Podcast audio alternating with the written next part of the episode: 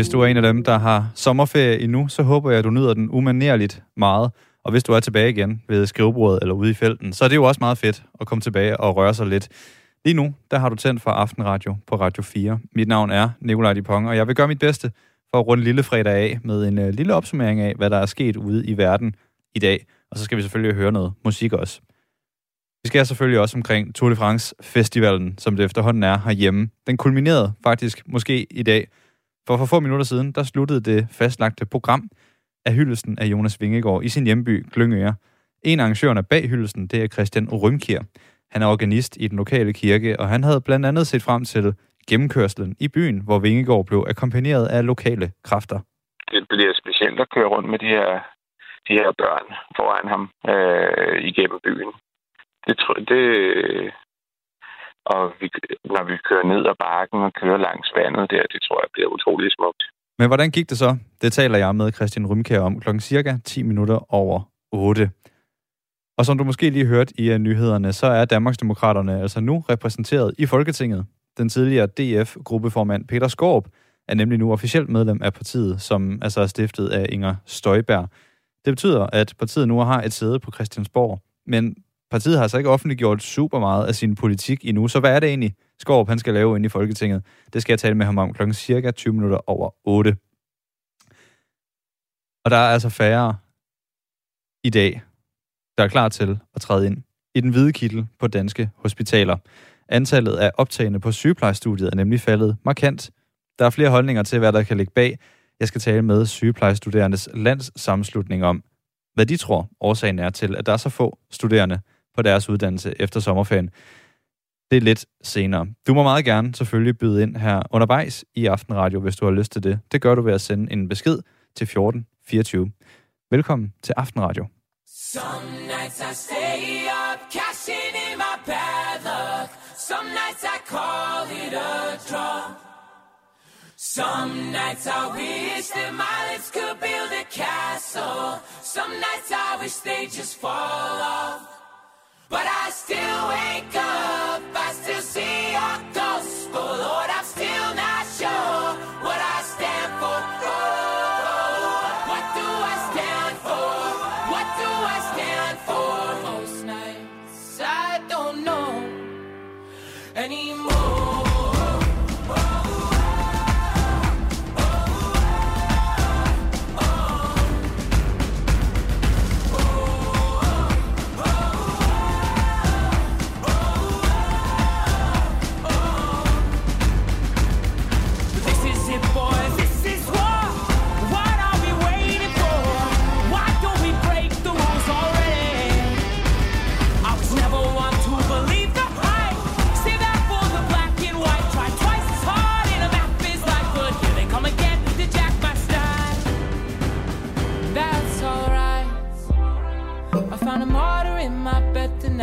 Stops my bones from wandering, just why, why, why, eh, eh, hell no, who am I, mm, mm.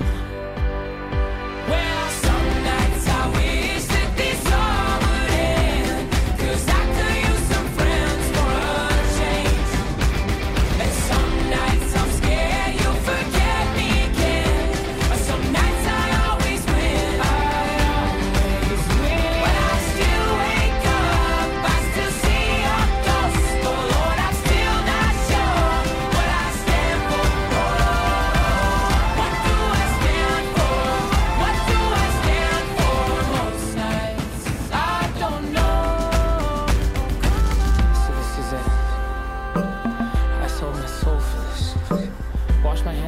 for this. I miss my mom and dad for this. No. When I see stars, when I see, when I see stars, that's all they are. When I hear songs, they sound like a swan, so come on, come on, come on, oh, come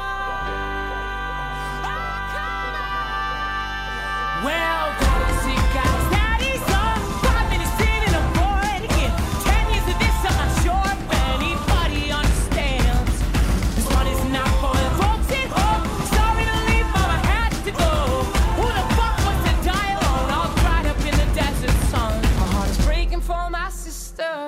calm that she called off. And then I look into my nephew's eyes. Man, you wouldn't believe the most amazing things that can come from some terrible night.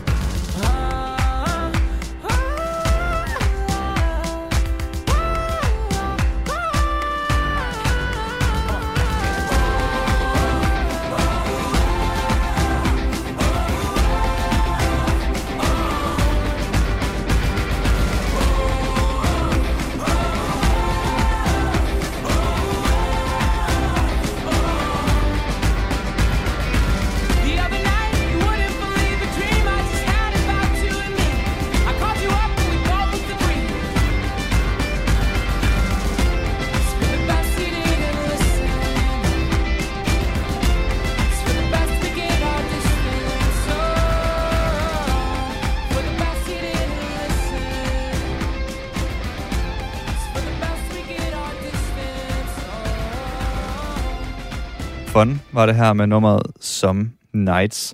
Der sker rigtig mange ting i dansk økonomi for tiden. Det kan være lidt svært at følge med, og nu er der altså flere blandede nyheder på vej. Og mens vi taler om stigende priser, gaskriser osv., så tyder noget på, at risikoen for at forhindre en overophedning af dansk økonomi også bliver mindre. Til gengæld er det så et symptom på, at tempoet falder i dansk økonomi. Ja, der sker altså som sagt rigtig meget. Søren Christensen er cheføkonom i Sydbank. God aften. God aften. Lad os lige starte med det her med, at øh, tempoet falder i dansk økonomi. Det er jo nogle ord, jeg har stjålet for dig. Hvad betyder det helt konkret? Jamen, det betyder, at virksomhederne, de, øh, når de kigger tre måneder frem, så ser de, at de øh, kommer til at have en lavere omsætning. Der kan være knap så meget efterspørgsel, og de regner med, at de skal ansætte lidt færre. Nogle steder regner man faktisk der med, at man er nødt til at skære lidt ned i antallet af medarbejdere. Så det sådan ligesom kommer til at være en lidt anderledes situation i dansk økonomi, end, end vi har været vant til. Og nu nævner du jo danske virksomheder. Det er jo, det er jo ret bredt. Altså, er det, er det alle virksomheder og brancher, der er udsatte? Eller er der nogen, der sådan er ekstra opmærksomme lige nu? Ja, det, det er lidt... Det er, det er sådan over en bred kamp, faktisk. Men, men altså, der er selvfølgelig nogle forskelle. Altså, tager vi sådan noget som servicevirksomhederne. De har det faktisk stadigvæk rigtig godt, og, og er egentlig også ret optimistiske, når de kigger frem. Lidt anderledes ser det ud, når vi kigger ind i butikkerne, som er ret pessimistiske. Og det er de efterhånden faktisk også, både i industrivirksomhederne og i byggeri, altså håndværkerne. Så, så der er ret mange, som begynder at være lidt mere bekymrede nu. Og undtagelsen er indtil videre de her servicevirksomheder, som som jo eksempelvis er sådan noget som frisører og restauranter og den slags. Og, og nu nævner du, at, at, at humøret måske ikke er så højt i for eksempel sådan noget som butikker og i, i håndværkerfagene. Hvad betyder det, at der er sådan et mismod i butikkerne? Lad os kigge på dem helt konkret. Ja, men altså erfaringerne, de, de viser jo så desværre, at når vi ser det, jamen, så udmønter det sig efter, som regel også i, at, at, at vi får en, en sværere efterspørgsel og en, og en sværere aktivitet øh, i de dele af økonomien. Så, så det betyder helt konkret, at, at de her butikker siger, jamen, vi oplever, at, at kunderne har det sværere, og, og vi tror, at, at det bliver værre over de næste måneder, og, og det, bliver, det bliver nok sådan, at de kommer til at, at, at lægge lidt, flere, eller lidt færre penge i kassen. Det er egentlig det, virke, eller butikkerne går ud og siger nu. Og det betyder jo så blandt andet, som du også nævnte, at det kan være, at vi kommer til at se flere, der, der mister jobbet øh, i, en, i en nær fremtid. Er der flere sådan nogle konkrete ting, som kan komme til at ske i den næste periode, som konsekvens af at den vej, økonomien bevæger sig? Ja, men altså, der er, der er sådan en hel række af ting. Altså, øh, vi, vi kan jo komme til at se, at, at produktionen i økonomien øh, vokser knap så hurtigt. Øh, nogle steder vil den måske endda falde. Øh, vi kan se, øh, boligpriserne øh, sandsynligvis også vil falde en lille smule. Så, så der er efterhånden sådan, sådan ret mange ting, man sådan kan pege på, der kan komme til at ske i økonomien. Betyder det også, at man skal, hvis man sidder derude som, som menig medarbejder i, øh, i butikker eller i håndværkerfaget, at man skal være en lille smule øh, nervøs over, hvad for en situation man selv kan stå i om hvad siger jeg, et halvt år? Det kan godt være, at man skal det nogle steder, men, men ordentligt set, så, så synes jeg egentlig ikke, der er grund til det. Altså det er jo, som, som du også sagde i den indledning, det er en, en ret speciel situation, vi står i dansk økonomi, fordi øh, selvom virksomhederne nu sådan har trukket sådan lidt bekymret mine på, øh, så er det jo stadigvæk sådan, at der aldrig nogensinde har været flere i arbejde øh, i Danmark, og at arbejdsløsheden er, er relativt lav. Og selv hvis de her profetier for virksomhederne skulle blive til virkelighed, og arbejdsløsheden stiger en lille smule over de næste måneder, jamen så vil det stadigvæk være en, en økonomi, hvor der er en lav arbejdsløshed, nervøshed over. Det er øh, relativt øh, let, øh, i gåseøjne selvfølgelig, at, at, at få et job. Men altså i hvert fald lettere, end, end det har været på mange andre tidspunkter. Så det er ikke sådan, at, at, at det er på vej til at se helt sort ud i økonomien, men, men altså lidt mere dyster, den ser ud nu. Men lad os prøve at tage de positive briller på, bare lige for en stund, fordi der er jo heldigvis også nogle gode ting ved det her lavere tempo i økonomien. For eksempel, at, at manglen på arbejdskraft altså falder. Det er måske lidt en, en pæn måde at, at sige det på. Men hvorfor er det egentlig helt specifikt, at det er en god ting?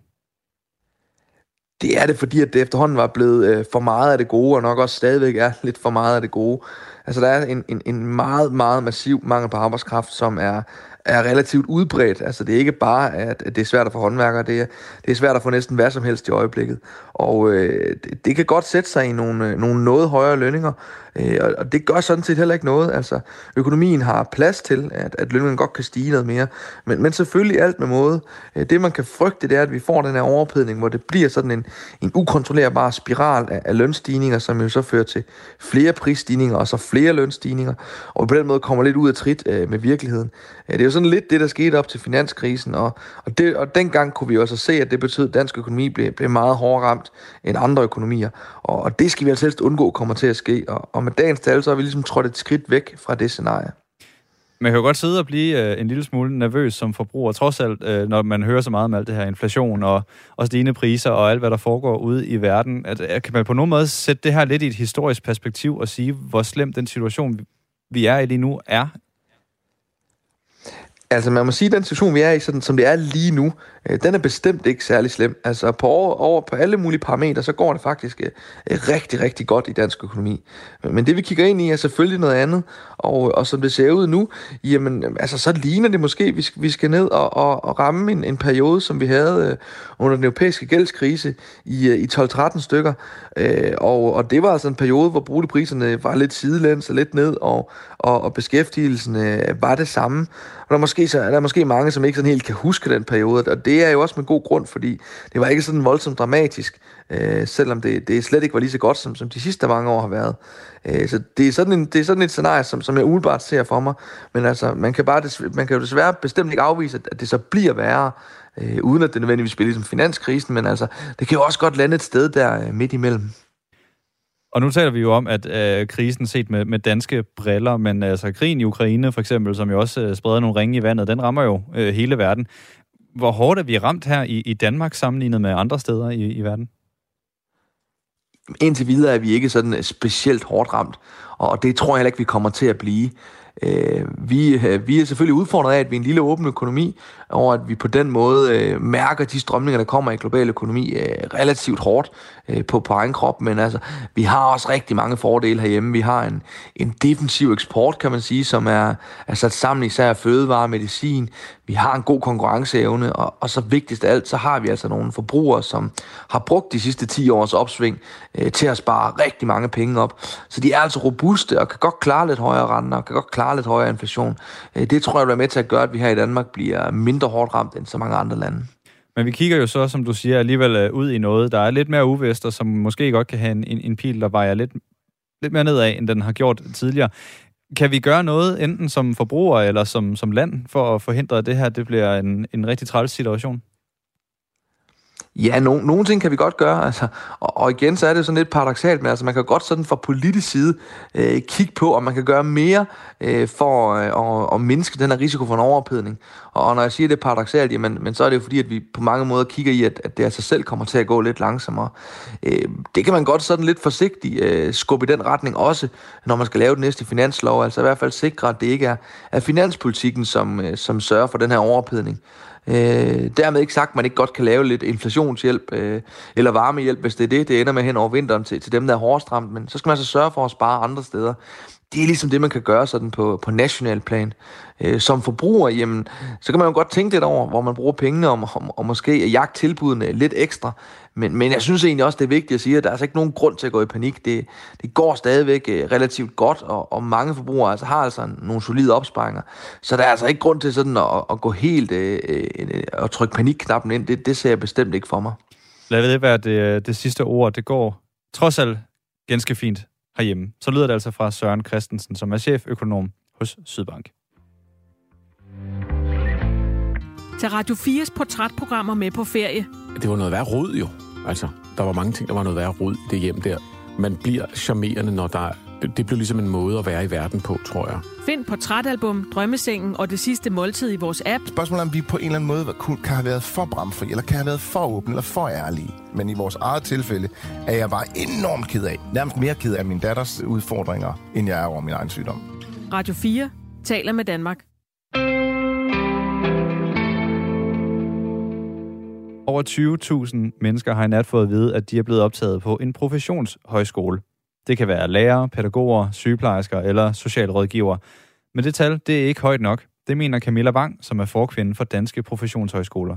Jamen, det får en meget stor betydning for os alle sammen. Øh, Danmark er jo bygget op øh, som et stærkt velfærdssamfund, hvor vi øh, gerne skulle kunne føle os sikre på, at vores børn møder nogle dygtige, veluddannede pædagoger, når de starter i vuggestue og børnehave, at der er dygtige, veluddannede lærere, når vi skal i folkeskolen, og også at vi alle sammen, når vi har brug for det, øh, kan være sikre på, at der er en god uddannet sygeplejerske, når vi bliver syge, eller når vi bliver ældre og har brug for det. Og det er jo, øh, det er jo den samfundsmodel, der, øh, der pludselig er under pres, når, øh, når ikke tilstrækkeligt mange unge har lyst til at uddanne sig den vej. Fordi det betyder, at, øh, ja, at, øh, at der ikke er medarbejdere og mennesker nok i, øh, i de vigtige funktioner. Nogle af professionsuddannelserne har været en del i fokus for nylig, blandt andet sidste år, da sygeplejerskerne strejkede som følge af ønsket bedre forhold. Og den har negativ omtale, som den strejke, der er affødt. Det kan altså påvirke optaget på uddannelserne, mener Camilla Wang. Altså uden i øvrigt at tage stilling til, om det er rigtigt eller forkert, at, at fagforeningerne kæmper for, for vilkår, som de nu gør, så er der ikke nogen tvivl om, at det påvirker uddannelserne, når der er konflikt og, og ballade på, på de forskellige områder. Vi kunne tilbage i tyve tretten se, da der var konflikt på lærerområdet, at det med det samme smittede af på ansøgningerne til læreruddannelsen. Og på samme måde med den konflikt, der var på sygeplejerskeområdet i efteråret, så, så er der heller ingen tvivl om, at det også påvirker de unges lyst til at blive sygeplejerske. Det skræmmer, det skræmmer simpelthen flere væk. Men på den anden side, så er der heller ikke nogen tvivl om, at det at have nogle gode arbejdsvilkår og have en fornemmelse af, at øh, ja, det job, man uddanner sig til, det også er, er attraktivt, og man kan gøre et godt stykke fagligt arbejde, og at der er gode øh, løn og uddannelses- og udviklingsmuligheder. Det betyder jo også noget, så, øh, så det er et svært dilemma, øh, det her med, om man kan, om man kan kæmpe for sit fag, uden at tale det ned. Men, øh, men der skal ikke have tvivl om, at det er noget, der er med til at skræmme de unge væk. I hvert fald lige her på den korte bane. Camilla Wang mener, at der er brug for at blive taget nogle ret store beslutninger, og det kræver, at de store aktører bliver kaldt sammen, så de sammen kan løse udfordringerne. Jamen, det er nogle store løsninger, der skal til, og vi har igennem nogle år øh, råbt på behovet for, at der også bliver taget politisk ansvar for at øh, samle de vigtige aktører omkring de her uddannelser og få, øh, øh, ja, få identificeret, hvad er egentlig problemerne, men dermed også, hvad er løsningerne. Og derfor er vi også rigtig glade for, at uddannelses- og forskningsministeren Jesper Petersen har øh, lovet at indkalde til, øh, til møde efter sommerferien, hvor han inviterer faglige organisationer, arbejdsgivere og, og vi professionshøjskoler.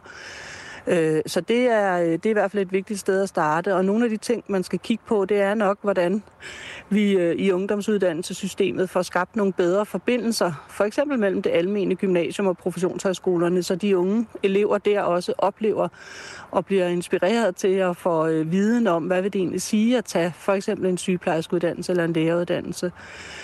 Og så skal vi også have kigget på at få gjort uddannelserne attraktive, få investeret i dem, så vi kan give endnu mere god undervisning og skabe endnu stærkere studiemiljøer, ligesom man skal kigge på, hvad er det for et arbejde, man kommer ud til, når man vælger for eksempel en sygeplejerske eller pædagoguddannelse. Noget af det, som Camilla Wang og Danske Professionshøjskoler vil bede om hos politikerne, det er et øget fokus på dem tidligere i uddannelsesforløbet. Det kræver i hvert fald en helt anden taktik, end den sygeplejersstrækken udsprang af sidste år, fortæller hun. Jeg ved ikke, om vi vil sige mere løn til sygeplejersker, så, så den, den, den bane vil vi nok overlade til fagforeningerne, men, men vi vil i hvert fald sige, at man skal kigge på både folkeskolen, men især ungdomsuddannelsessystemet. Vi skal kigge på, hvordan S T X kan også inspirere og forberede bedre til, til de her former for uddannelser, og ikke i lige så høj grad kun universitetsuddannelserne. Så lød det altså fra Camilla Wang, som er forkvinde for Danske Professionshøjskoler. Her der får du Taylor Swift, det her nummer, der hedder Champagne Problems.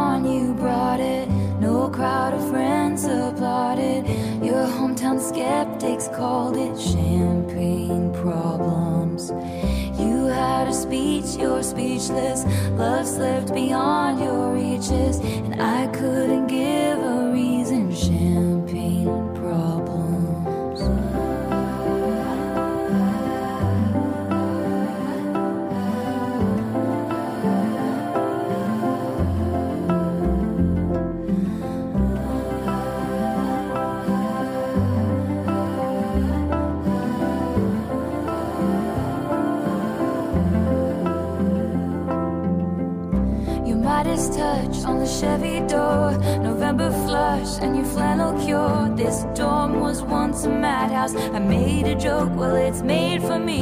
How evergreen our group of friends, don't think we'll say that word again.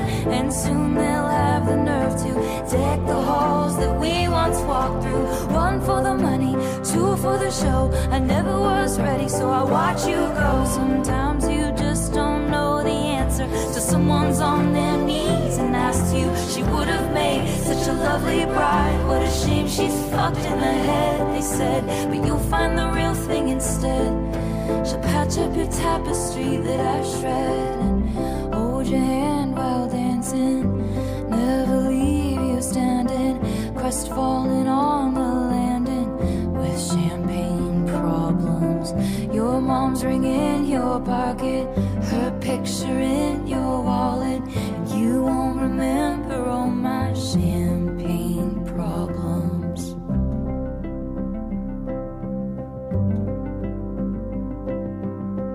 You won't remember all my champagne problems.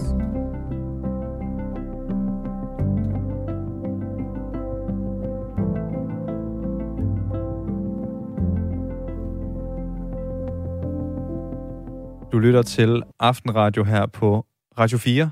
I studiet, der står jeg. Jeg hedder Nicolaj Dipong. Og så står der altså også en anden. Det er Mathias Bunde. God aften. God aften. Du er nyhedsvært her på kanalen her til aften. Og kommet i studiet for at fortælle lidt om... Altså, det er jo ikke nogen hemmelighed, at du holder jo sådan set øje med, hvad der sker ude i verden. Det kan man jo så argumentere for, at det er dit job. På en eller anden måde er det jo også mit. Men der er jo ikke alt. Der er kun plads til nogen ting, øh, når vi står herinde. Så jeg har bedt dig om at tage nogle historier med, som, som også er relevante at komme omkring, men som ikke nødvendigvis ligger øverst i nyhedsbunken her til aften. Ja, fordi at, øh, det, der selvfølgelig ligger øverst, det er jo Peter Skaarup, at, øh, at han nu er repræsenteret hos, øh, hos Danmarksdemokraterne, Inger Støjbergs parti. Det har jeg ikke taget med, fordi det ved jeg jo, at du også taler om øh, i næste time. Men vi starter med politik. Det er storpolitik øh, mellem Rusland og, øh, og, øh, og hvad hedder det, U S A. For, for første gang siden øh, krigen, der skal den russiske udenrigsminister Sergey Lavrov, hedder han, og den amerikanske udenrigsminister, han hedder Anthony Blinken, de skal tale sammen sammen. Det har han sagt på et pressemøde. Han sagde, i de kommende dage forventer jeg at tale med den russiske udenrigsminister. Mm. Og jeg vil rejse et emne, som har topprioritet for os. Og så tænker man jo, at det må være krigen i Ukraine, øh, men nej, det er det ikke i den her omgang. Derimod så er samtaleemnet den amerikanske basketballspiller Brittney Griner. Mm. Hun sad fængslet i Rusland, og hun har gjort det siden den syttende februar. Hun havde cannabisolie i tasken, da hun rejste ind i Rusland, og det må man ikke. Den er ikke god. Nej, den er nemlig ikke så god. Hun spiller normalt i den amerikanske kvindebasketliga, men var rejst til Rusland for at, for at spille basketball. Det er noget, som mange kvindelige basketspillere gør. Når der ligesom er off-season i U S A, så rejser de til Rusland for, eller andre lande mm. for at tjene nogle flere penge.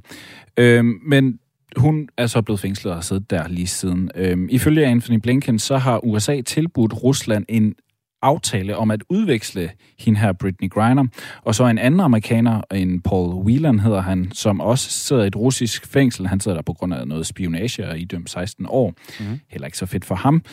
Øhm, men de har tilbudt de to, og, og så vil U S A udlevere en dømt russisk våbenhandler, og så kan man ligesom lave en udveksling derimellem. Ja, okay. Vi har ikke hørt endnu, hvad der er blevet af det her, om det er noget, som Rusland har accepteret. Vi har hørt, at de har været ude og være utilfredse med, at der bliver talt åbent om det. Mm. Ja, der er en masse politisk på spil der. Det er der. Er der, er der også ting ude i, i nyhedsbilledet, som ikke nødvendigvis er, er store politiske? Ja, det er der helt bestemt. Øhm, fordi fejringen af Jonas Vingegaard, den er fortsat i dag. Øhm, han er jo blevet fejret i Holland for to dage siden, og i går i, i, i København og, og i Tivoli og, og inde på Rådhuspladsen. Så er han også blevet fejret i dag ved øh, hjembyen Glyngøre. Og vi ved jo, at, øh, at, at Jonas Vingegaard, han fik pandekær på Rådhuset i går. Men så har vi også fået at vide, at har vi lært under det her Tour de France, der har Jonas Vingegaard sagt, at han elsker sin svigermors øh, gulerødskage. Det er altså Rosa fra Den Store Bagdyst, som ja. bærer en helt fænomenal gulerødskage, som han virkelig er glad for. Så den har han fået i dag, øh, da, da lynet fra Glyngøre, Glyngøre hedder det, slår, slår ned på hjemmeegnen. Øh, det er ikke Rosa, som har, har været i gang med rivejernet. Det er derimod den lokale bager, øh, det hedder Barry Sevl, som har kreeret den kæmpe store gulerødskage. Hvor stor er den? Den, den er meget stor. Den er seks meter lang og tre komma fem meter bred. Der er blevet revet hundrede og halvtreds kilo gulerødder til den her. Den bliver jo så tyve kvadratmeter store gulerødskage. Det er stor kage. Det er rigtig meget øh, kage. Og så er der gulerødder i fondant, som danner ordene tillykke, Jonas, på hver side af den her store firkantede, øh, firkantede kage. Og det er jo, ja, der er jo så nok til de tyve tusind gæster, som, øh, som, som der dukkede op. Det skulle man mene. Det, det var der, helt bestemt. Det lyder som en sund kage. Ja, ja, den er i hvert fald sundere end andre alternativer, ja. kan man sige. Men der er rigtig meget gulerød i, må man sige. Og så har jeg også lige en sidste ting med.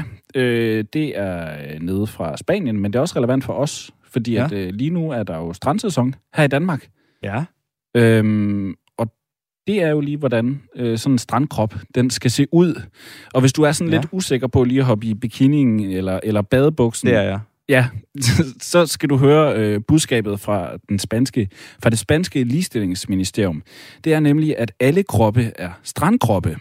Det er sådan en ny kampagne, de har, de har lanceret, som skal give flere mod på at tage på stranden. Det, de, de skriver blandt andet på Twitter, at i dag skåler vi for en sommer for alle uden stereotyper, og den æstetiske vold mod vores kroppe, står der i et kampagneopslag, som de har delt på, på Twitter. Og så med, med den her kampagne, så er der et billede af fem forskellige kvinder i forskellige farver og størrelser, som er på stranden, og den ene er blandt andet topløs, og så er der også en anden, som har fået fjernet et bryst. Og det er ligesom for at signalere, at alle kroppe øh, er helt okay på stranden, og de skal ikke øh, have anderledes blikke end, øh, end de andre kroppe, som er jo, som vi ser rundt omkring i sådan nogle bikini-modeller og så videre. Den har fået lidt kritik øh, også. Den har, den har fået rigtig meget medvind, og det er jo også et enormt positivt øh, budskab. Men den har også fået lidt kritik. Der er nogen, der surer over, at der ikke er mænd med i. Øh, det burde også omfatte mænd, da der er nogle kritikere, der mener. Den kan vi jo så tage på os her. Ja, det, den kan vi jo så lave. Det bliver budskabet herfra, at øh, kære mand, din krop er også en strandkrop. Helt bestemt. Det bliver vores øh, Radio fire-udkast til den. Mathias Bunde, altså nyhedsvært her på kanalen. Tak fordi, at du lige kom forbi. Selv tak.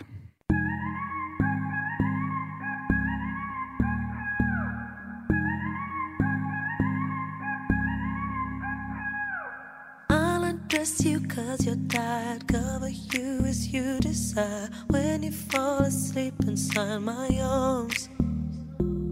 May not have the fancy things, but I'll give you everything you could ever want. It's in my arms. So baby, tell me yes, and I will give you everything. So baby, tell me yes, and I will be all yours tonight. So baby, tell me yes, and I will give you everything. I will be right by your side.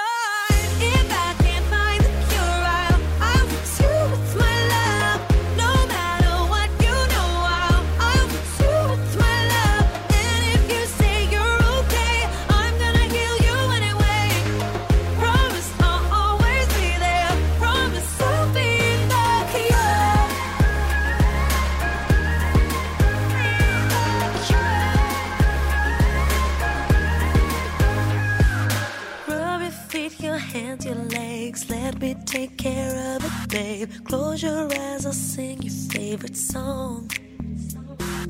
I wrote you this lullaby. Hush now, baby, don't you cry. Anything you want could not be wrong. So baby, tell me yes, and I will give you everything. So baby, tell me yes, and I will be all yours tonight. So baby, tell me yes, everything. I will be right by your side.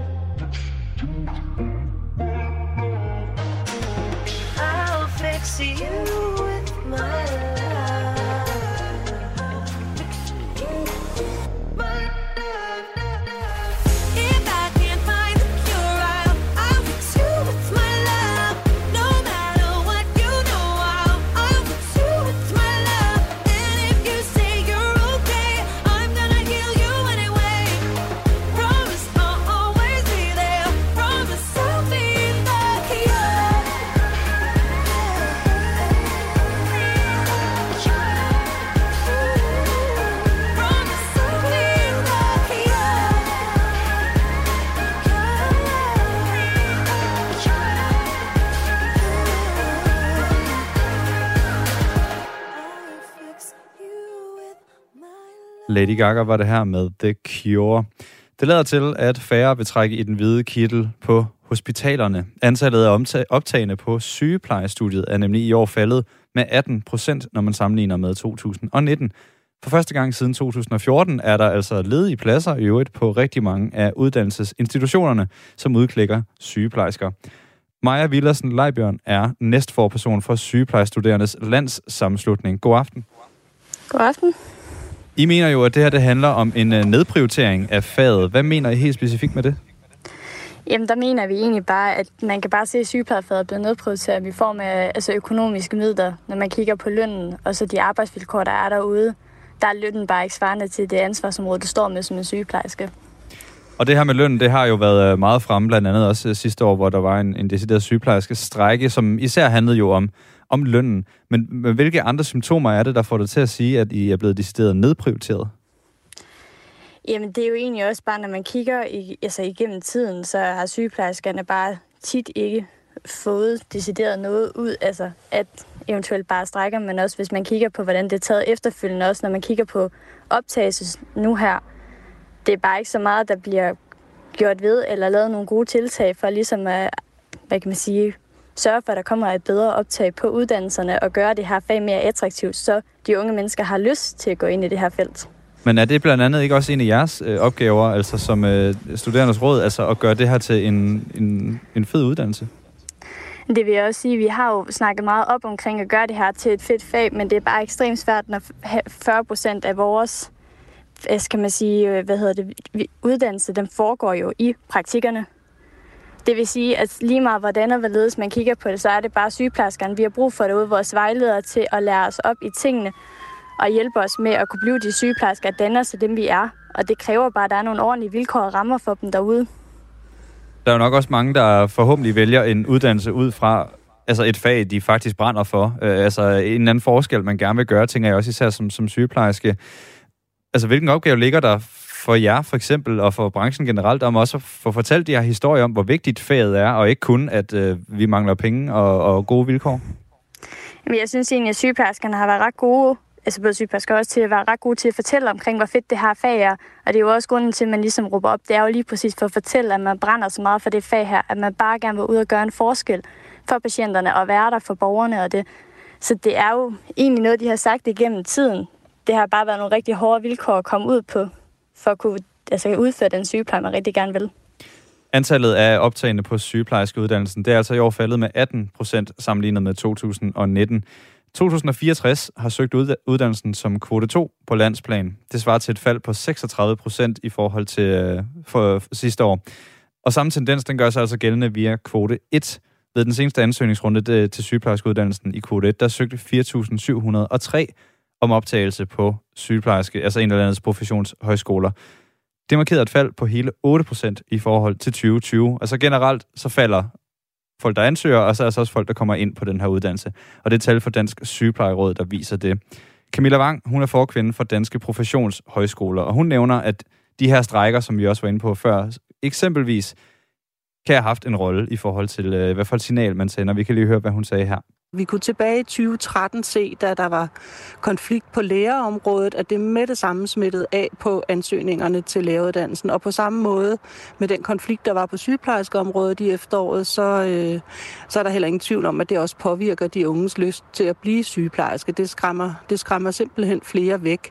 Ja, det skræmmer flere væk, siger hun altså her. Maja Villersen Leibjørn, som er så næstforperson for Sygeplejestuderendes Landssammenslutning. Bærer sygeplejerskerne ikke selv en del af skylden for det her øh, dårlige omtale og det her signal, man sender?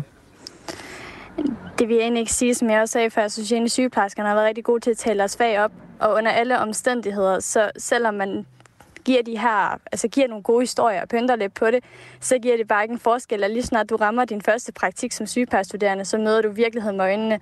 Og der ser vi desværre også bare, at der er mange, der falder fra, fordi de, de bliver overrasket. Men er du, men er du enig i, øh, som øh, Camilla Wang hun siger, at det måske kunne have haft en indflydelse, at der var den her strejke, og det har skræmt ansøger væk? Jeg tænker, at der er flere studerende, der er blevet oplyst. Unge mennesker, der er blevet oplyst omkring, hvordan vilkårene er derude. Så det kan sagtens have haft en indflydelse på det. Og hvad er det så helt præcis, øh, du og, og I, altså i Sygeplejestuderendes Landssammenslutning, håber og, og efterlyser i forhold til at, at komme det her problem til livs? Jamen, vi håber selvfølgelig, at der bliver, at politikerne vågner mere op og gør noget ved det her og tager ansvar for det her, fordi der er simpelthen behov for en bedre løn til sygeplejerskerne derude, så de ligesom kan holde det her arbejds, hvad hedder, hårdere arbejdsvilkår ud, så de ligesom kan holde til faget, så de kan være der for os igennem studietiden, og vi kan få lært de ting, vi har behov for igennem studietiden. Så lyder det altså fra Maja Villersen Leibjørn, som er næstforperson for Sygeplejestuderendes Landssammenslutning.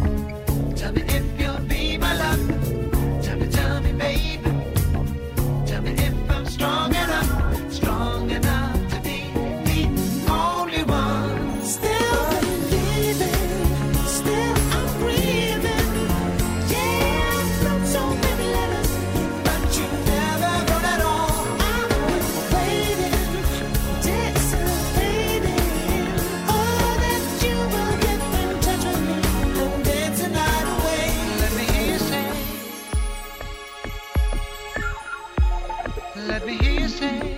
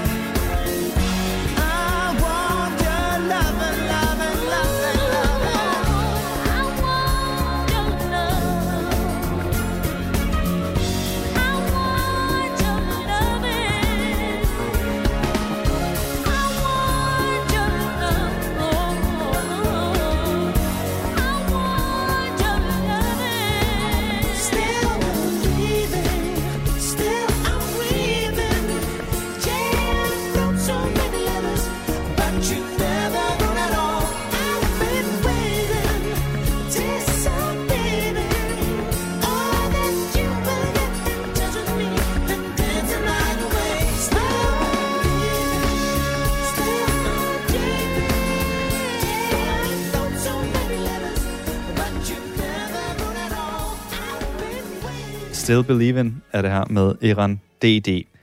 Verdens befolkning har i dag opbrugt de ressourcer, som kloden kan nå at genskabe på et år.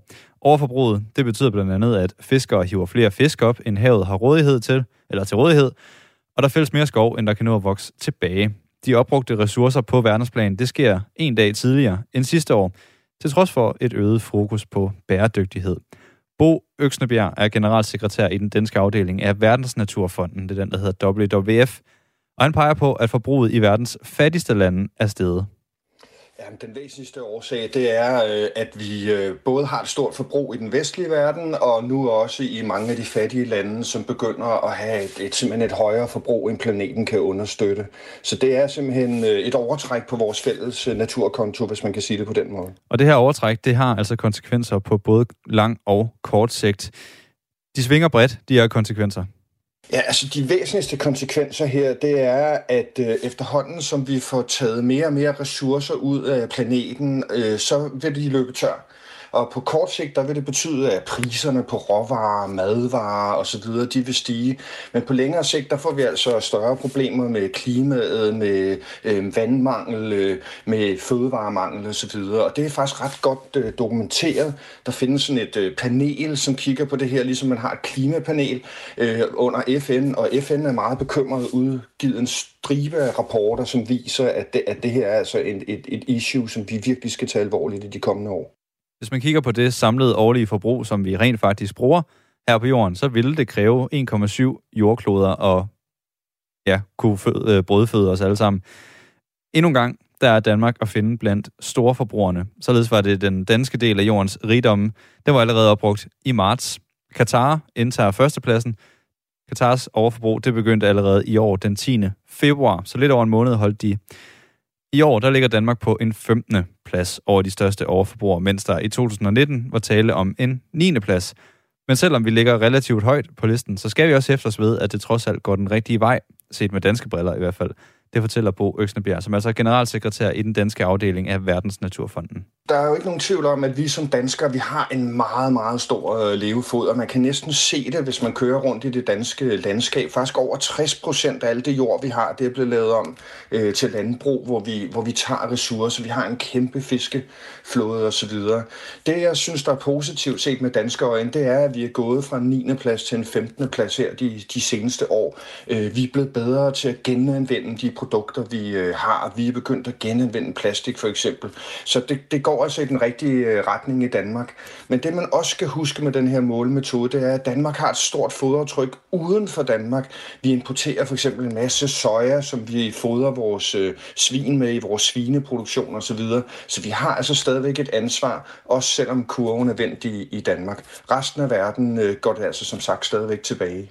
Ja, og Danmark er altså som nævnt et stort landbrugsland. Vi opdyrker store dele dele af vores areal, og derfor er det blandt andet også landbruget, som tager en stor del af jordens ressourcer herhjemme. Altså Danmark, kan man sige, er et af de lande, der virkelig tager for sig varerne i alle dimensionerne. Man måler i syv forskellige, i, i syv forskellige dimensioner, og hvis man skal helt op på en femtende plads, øh, faktisk er vi en af de dårligste i, i Europa, så går man altså går man til makronerne.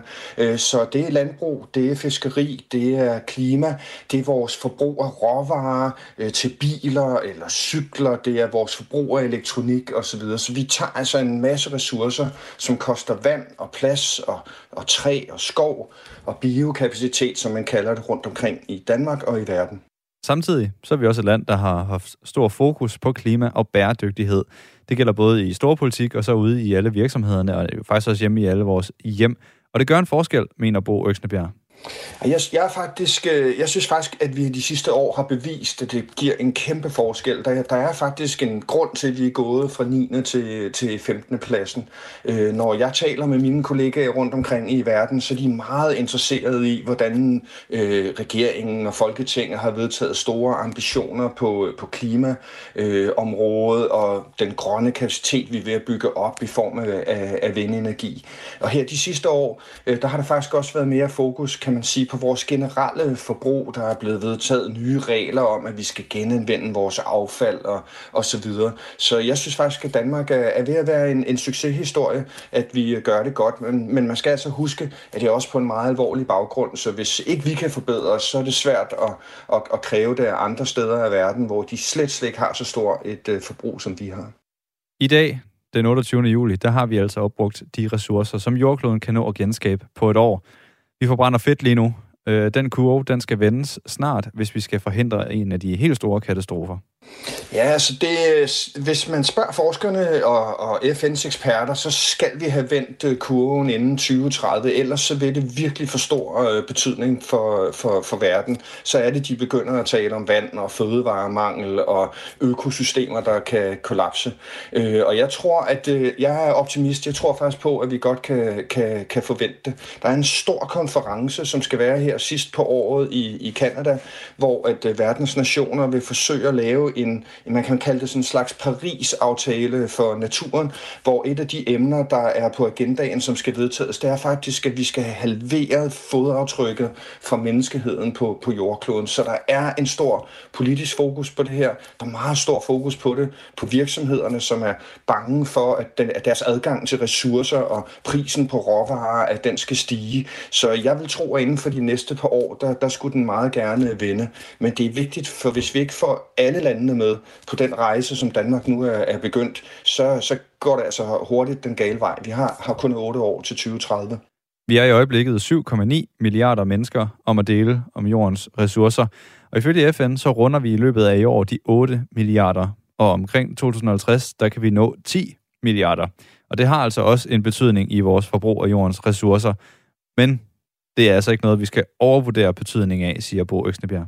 Ja, altså der er ikke nogen tvivl om, at, at antallet af mennesker har en, en betydning for vores forbrug. Men jeg tror også, det er vigtigt at huske, at, at hvis man kigger på de lande, der overforbruger, så er det altså også i den vestlige verden. Hvis man tager et kæmpe land som Indien, som er et af de mest folkerige nationer på, i, i verden, så har de altså en biokapacitet, der under en. Det vil sige, de forbruger faktisk mindre, end deres natur kan generere. Så det er altså den vestlige verden, der er problemet nu. Nu skal vi bare have hjulpet de her lande, øh, som ikke har så mange ressourcer, til at begå de fejl, som vi har begået her i Europa øh, for mange år siden. Så det, vi har stadigvæk muligheden for at, at, at vende det, og verden kan faktisk godt være i balance, også selvom vi kommer op på de her små ti til elleve milliarder mennesker, som F N forventer i tyve halvtreds. Sådan lød det fra Bo Øksnebjerg, som er generalsekretær i den danske afdeling af Verdensnaturfonden, det der hedder W W F.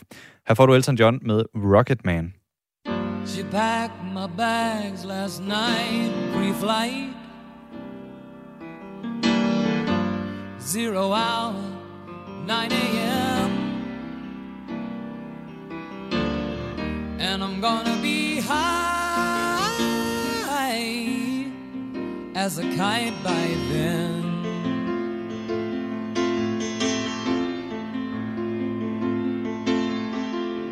I miss the earth so much, I miss my wife. it's lonely out in space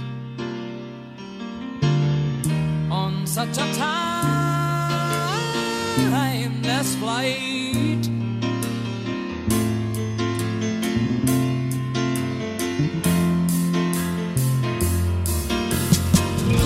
And I think it's gonna be a long, long time till touchdown brings me round again to find I'm not the man they think I am at home. Oh no, no, no, I'm a rocket man, rocket man, burning out his fuse out here with home.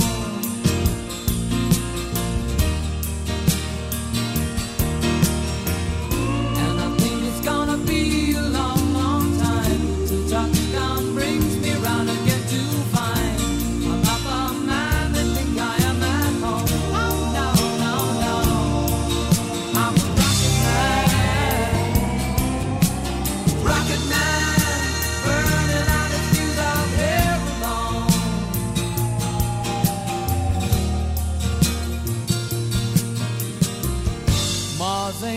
Kind of place to raise your kids. In fact, it's cold as hell, and there's no one there to raise them if you did.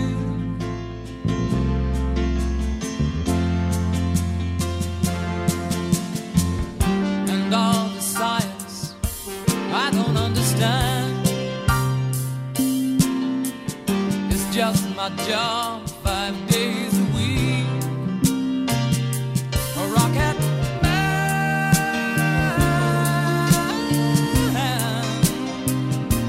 a rocket man.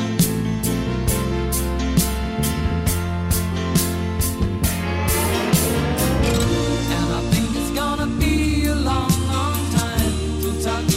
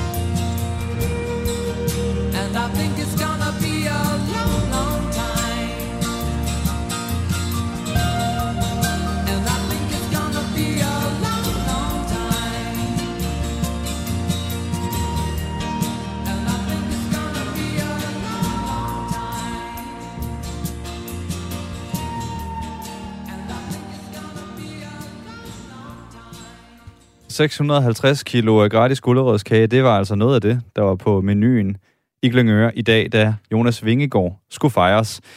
En af tovholderne på de festligheder, som har fundet sted i Glyngøre, det er Christian Rømker, som er organist i den lokale kirke, Glyngøre Kirke.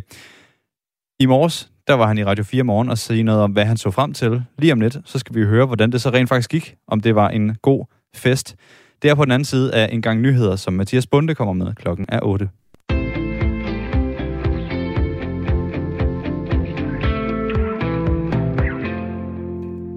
Tour de France-festivalen herhjemme, den fortsatte og kulminerede måske i dag. For få minutter siden, der sluttede nemlig det fastlagte program fra hyldesten af Jonas Vingegaard i hans hjemby, Glyngøre. En af arrangørerne bag hyldesten, det er Christian Rømker. Han er organist i den lokale kirke, og han har blandt andet set frem til en gennemkørsel i byen. Men hvordan gik det så? Det skal jeg tale med ham lige om lidt her i Aftenradio. så skal vi også omkring noget af det, som er, det er blevet talt ret meget om, men vi skal, vi skal omkring det, fordi det er ret, øh, ret øh, essentielt. Skal S U'en halveres, hvis man tager flere end to sabbatår? Det mener cheføkonom hos CEPOS. Men i nogle brancher, der er den arbejdskraft, som unge på sabbatår bidrager med, altså højt efterspurgt.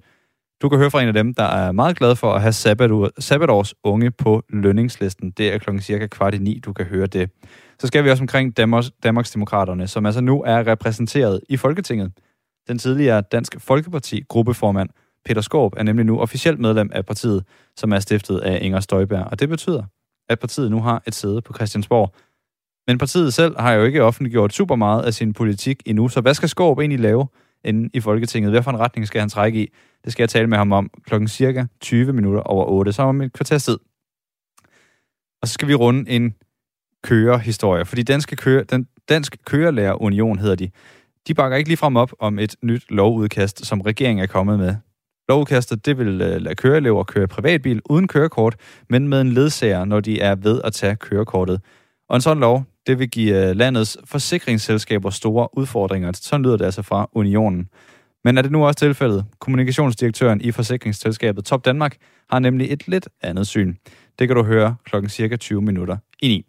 Du er jo et meget velkommen til at skrive ind og fortælle mig, hvad du synes om den her idé om at kunne køre i bil, inden man har et kørekort, så længe man altså har en ledsager med ved siden af sig.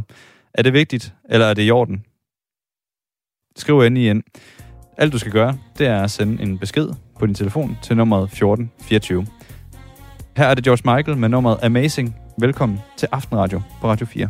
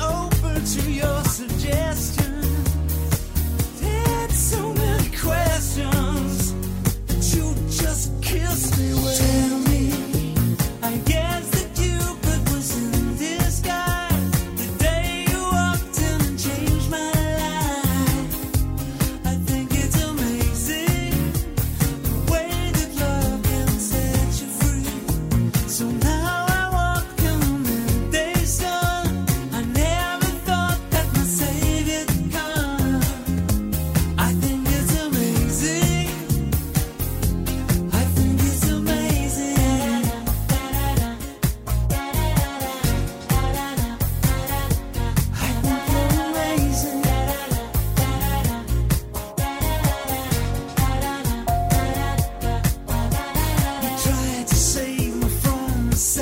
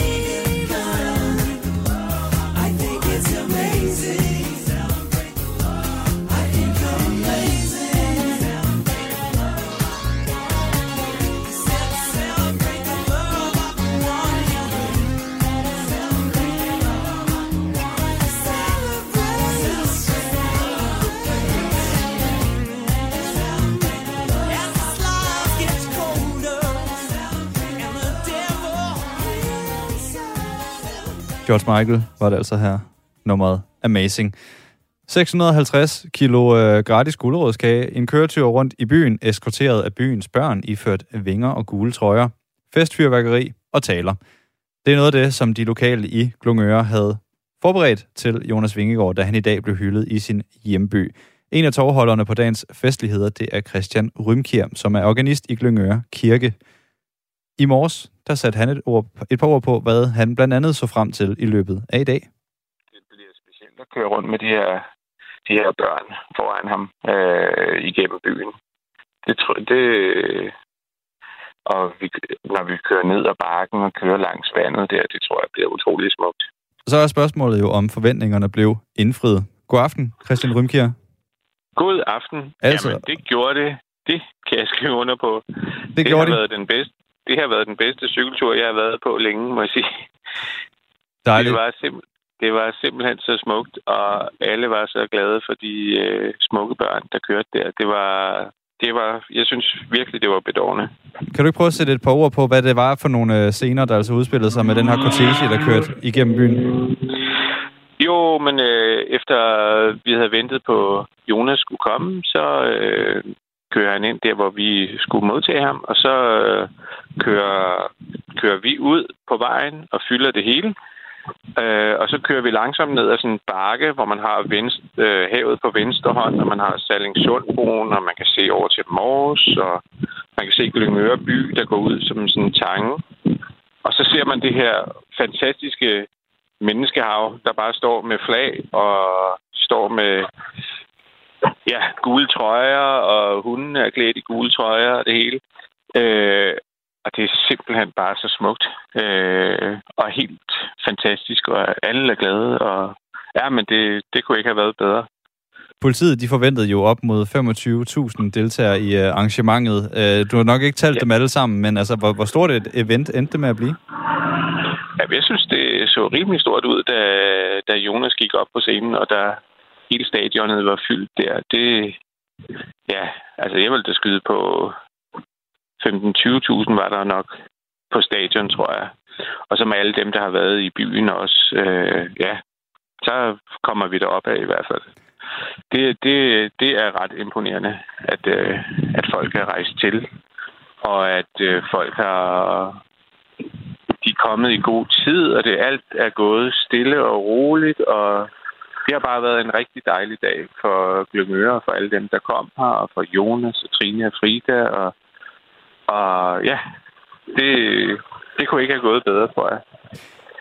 Jeg kan lige komme med noget, noget fakta her. Altså i går, der blev Jonas Vingegaard fejret i København, og i dag, der galt det så hans hjemby, altså Glyngøre.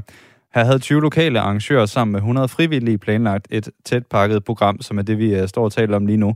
På programmet, der var blandt andet musik og taler fra borgmesteren og en samtale mellem Jonas Vingegaard selv og så øh, forfatteren og mangeårig turkommentator Jørgen Leth. Og Christian Rømker, altså jeg ved, du selv har været med til at forberede en, et helt særligt øh, indslag i byens kirke. En lydinstallation, hvor kirkeklokkerne de lød lidt anderledes. Kan du lige prøve at forklare, hvordan det, ligesom, hvordan det forløb, da Jonas Vingegaard altså, cyklede forbi, eller kørte forbi kirken? Jo, altså ideen var jo at øh, få prøvet at få den der kirkeklokke til at, til at minde om en cykelklokke. Så, så jeg lavede sådan en øh, lydinstallation, hvor forskellige lyde af kirkeklokker og cykelklokker, de klinger sammen. Og så har jeg så øh, ligesom krydret det med forskellige slags musik, der lige dukker op en gang imellem, som skaber sådan en stemning af, at her er, nu er der altså fest i byen, samtidig med, at kirken den bimler og bamler og lyder som, som var det en øh, stor domkirke med tolv klokker. Og det er altså en af mange ting, som I havde forberedt til dagen i dag. Der er jo rigtig mange logistiske ting, der også skal gå op, når mange, mange tusind mennesker skal til, til Lille Glyngøre og, og fejre sådan en, en vinder, kan vi jo godt kalde yeah. Jonas Vingegaard. Øh, gik alt efter planen, eller var der et, et fortov, I ikke lige havde tænkt over, skulle ensrettes også? Nej, det, jeg synes, det gik rigtig fint, og politiet skal virkelig roses for at holde styr og orden på det, og ja... Altså, vi må have planlagt os godt, ser det ud til, fordi det, det gik øh, og flød stille og roligt, og der var ikke noget øh, sådan uventet. Altså, det eneste var sådan lidt, vi havde lidt et program øh, tidsmæssigt. Og øh, når så øh, vi kørte med Jonas der, at der er jo så mange mennesker, der gerne lige vil give ham en high five og sige hej. Så der blev vi en lille smule presset, men vi endte faktisk med at, øh, at holde tiden nogenlunde. Så, øh, men sådan går det nok altid. Det, det er vi bare ikke så vant til, at man ikke styrer en festival normalt. Nu er I, uh, den erfaring rigere, men uh, jeg skal også lige høre dig, altså Christian Rømker. Rømker ja. Du er organist i Glyngøre, Glyngøre Kirke. Øhm, hvordan har du det med, at Glyngøre pludselig er kommet? Uh, det var selvfølgelig på Danmarkskortet i forvejen, men nu er det jo faktisk på verdenskortet, uh, og det er jo sket hen over en sommer.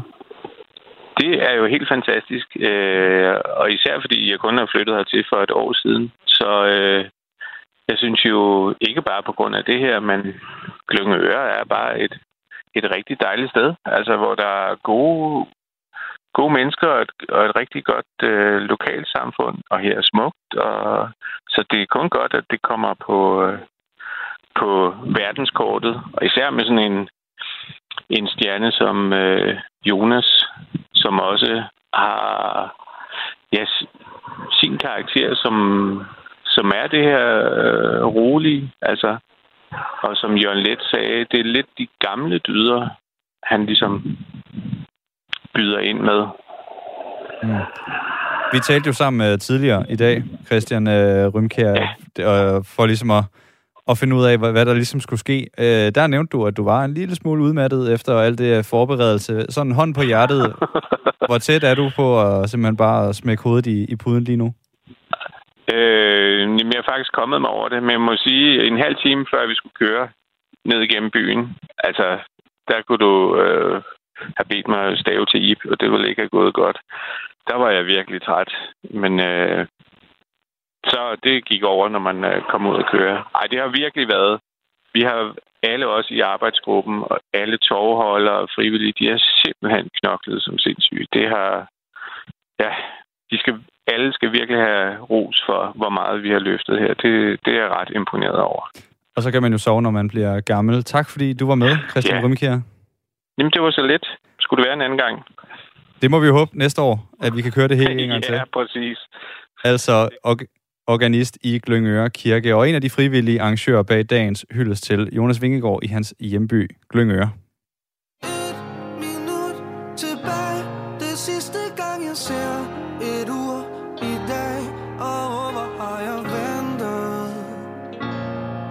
Har jeg ikke nemt ved, oh nej. Jeg er bare gået i med ting og siger farvel, vi ses i morgen igen. Og oh, hvor har jeg venner. Det er dig, som jeg skal hjem til. Skriver til dig, oh baby, dagen er slut, og jeg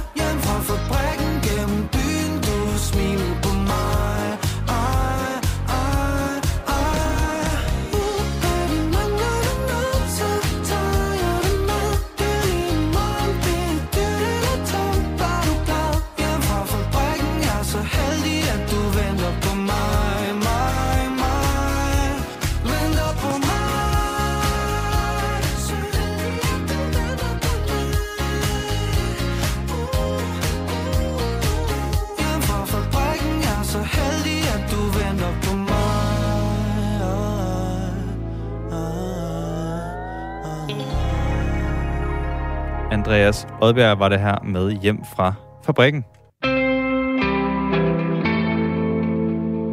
Det er ikke en god idé at lade unge køreelever uden kørekort øve sig i en privatbil med ledsager. Så lød det i går fra et landsformand for Dansk Kørelærerunion, Bent Grohe, efter regeringen i et nyt lovudkast foreslog netop det her i tirsdags. Det, der er et problem i det, det er jo, at der ikke er nogen mulighed for, at far og mor kan bremse en bil. Og når jeg tænker på i mine syvogtyve år i branchen, hvor mange gange jeg har bremset for at undgå en ulykke, og vi snakker undgå en ulykke, så kan jeg godt frygte, at øh, vi kommer til at se nogle, øh, nogle kedelige uheld. Bent Grohe mener også, at det vil være... Det vil give landets forsikringsselskaber store udfordringer, hvis loven træder i kraft. Men det mener Anders Frederiksen, som er kommunikationsdirektør hos Top Danmark, ikke er et problem. Jamen altså, nu er det sådan, at øh, en øh, bilforsikring, og det er jo det, vi taler om i den her sammenhæng, den dækker, den dækker normalt forskellige øh, øh, ting. Altså, der er øh, jo en, en ansvarsforsikring, som er lovpligtig, øh, så hvis du med bilen forvolder skade på andre, så går den ind og dækker. Og så har vi en, en kaskoforsikring også normalt, som, som dækker, hvis der sker noget med selve bilen. Og så kan man også vælge sådan en, en førerdækning, øh, så hvis der sker noget med dig som fører. Øh, men, men udgangspunktet, det er som regel sådan en, en ansvars- og en kaskoforsikring. Så er der styr på, hvis der sker noget med bilen, og hvis der sker noget med andre omkring dig i trafikken.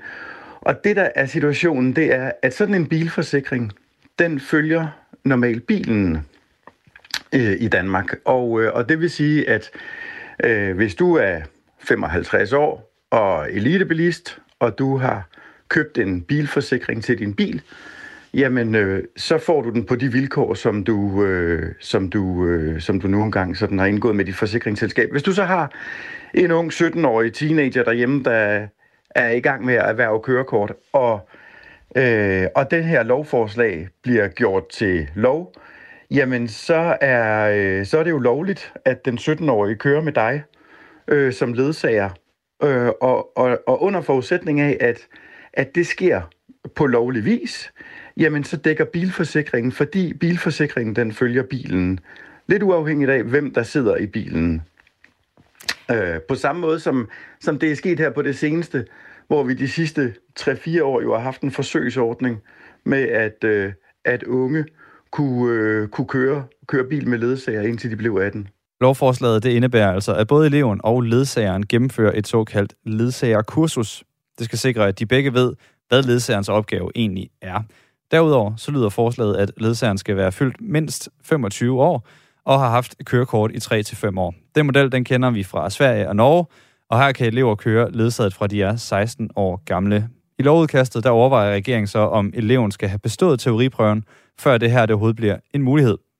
Bent Grohe gjorde sig tre konkrete bekymringer på forsikringsselskabernes vegne, faktisk, hvis lovforslaget træder i kraft.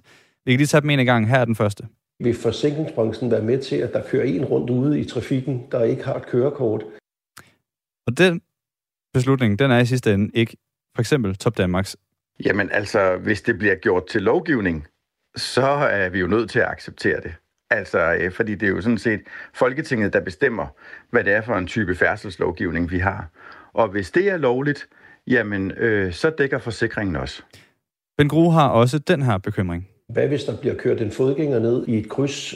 Og hvis det sker, ja, så dækker forsikringen altså stadig. Jamen, hvis det er sket lovligt igen, at du som sytten-årig med en godkendt ledsager Øh, at komme til at køre en person ned, jamen så følger man jo færdselslovgivningen, og så er det, øh, så er det ansvarsforsikringen, der går ind øh, og dækker.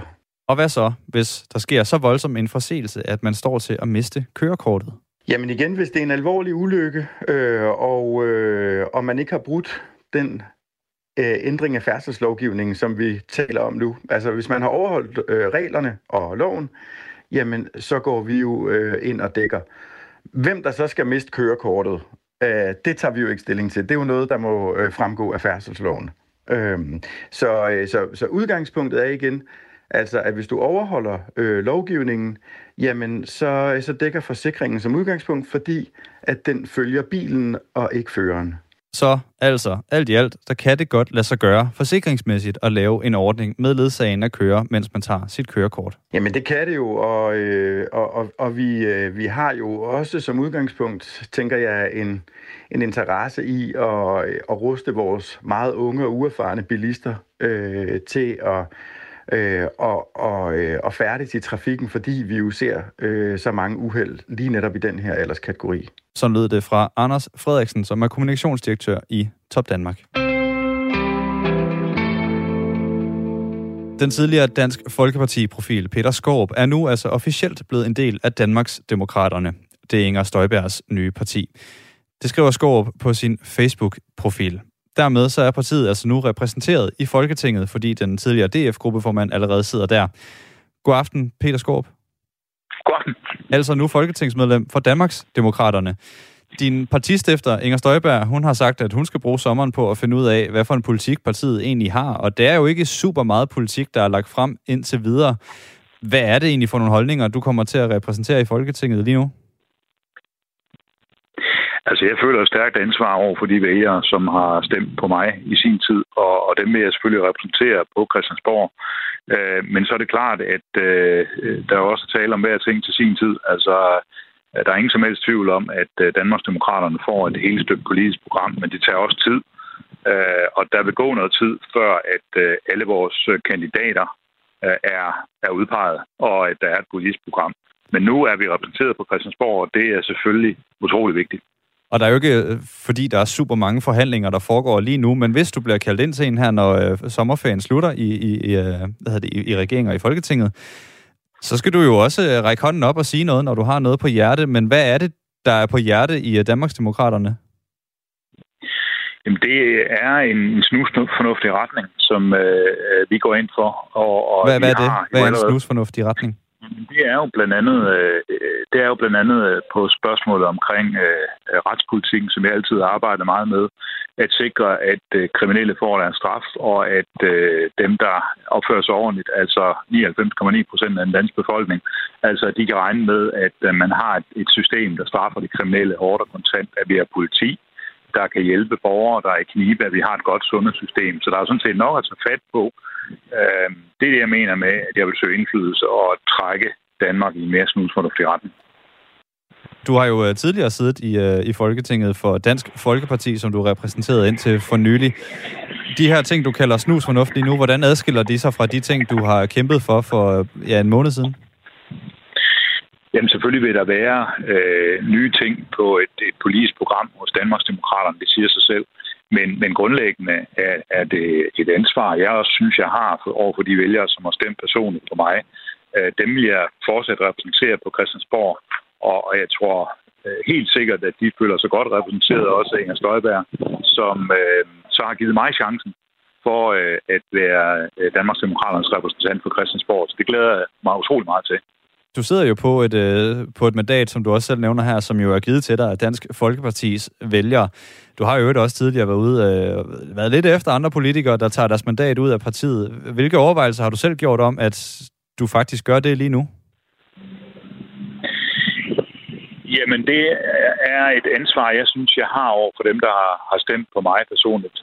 Og det synes jeg fortsat, det bør være sådan, at jeg kan repræsentere øh, de holdninger, jeg har stået for på Christiansborg. Det gik desværre galt øh, i, øh, i Dansk Folkeparti. Øh, der, der var nogle ting, der, der ikke rigtig kunne øh, nå igennem på den rigtige måde. Man kunne ikke få det rigtige samarbejde i gang. Øh, derfor er, er det utroligt vigtigt, at man så stadigvæk kan bære det ansvar videre, man synes, man har over for sine vælgere. Er der et øh, punkt, øh, som du allerede ved nu, at du og Danmarksdemokraterne ikke er enige i dit tidligere parti, Dansk Folkeparti? Nej, det, det vil jeg ikke sige. Altså, men, men generelt må man jo tage tingene til, til sin tid.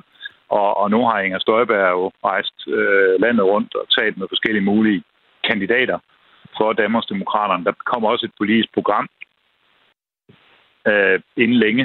Øh, helt sikkert, men, men man må tage tingene til, til sin tid, og Og så er vi altså kommet et godt skridt i den rigtige retning i dag. Og nu sidder du altså i øh, Folketinget for Danmarksdemokraterne som den eneste. Inger Støjberg, som er stifter af partiet, hun sidder der jo så ikke, øh, i hvert fald ikke endnu.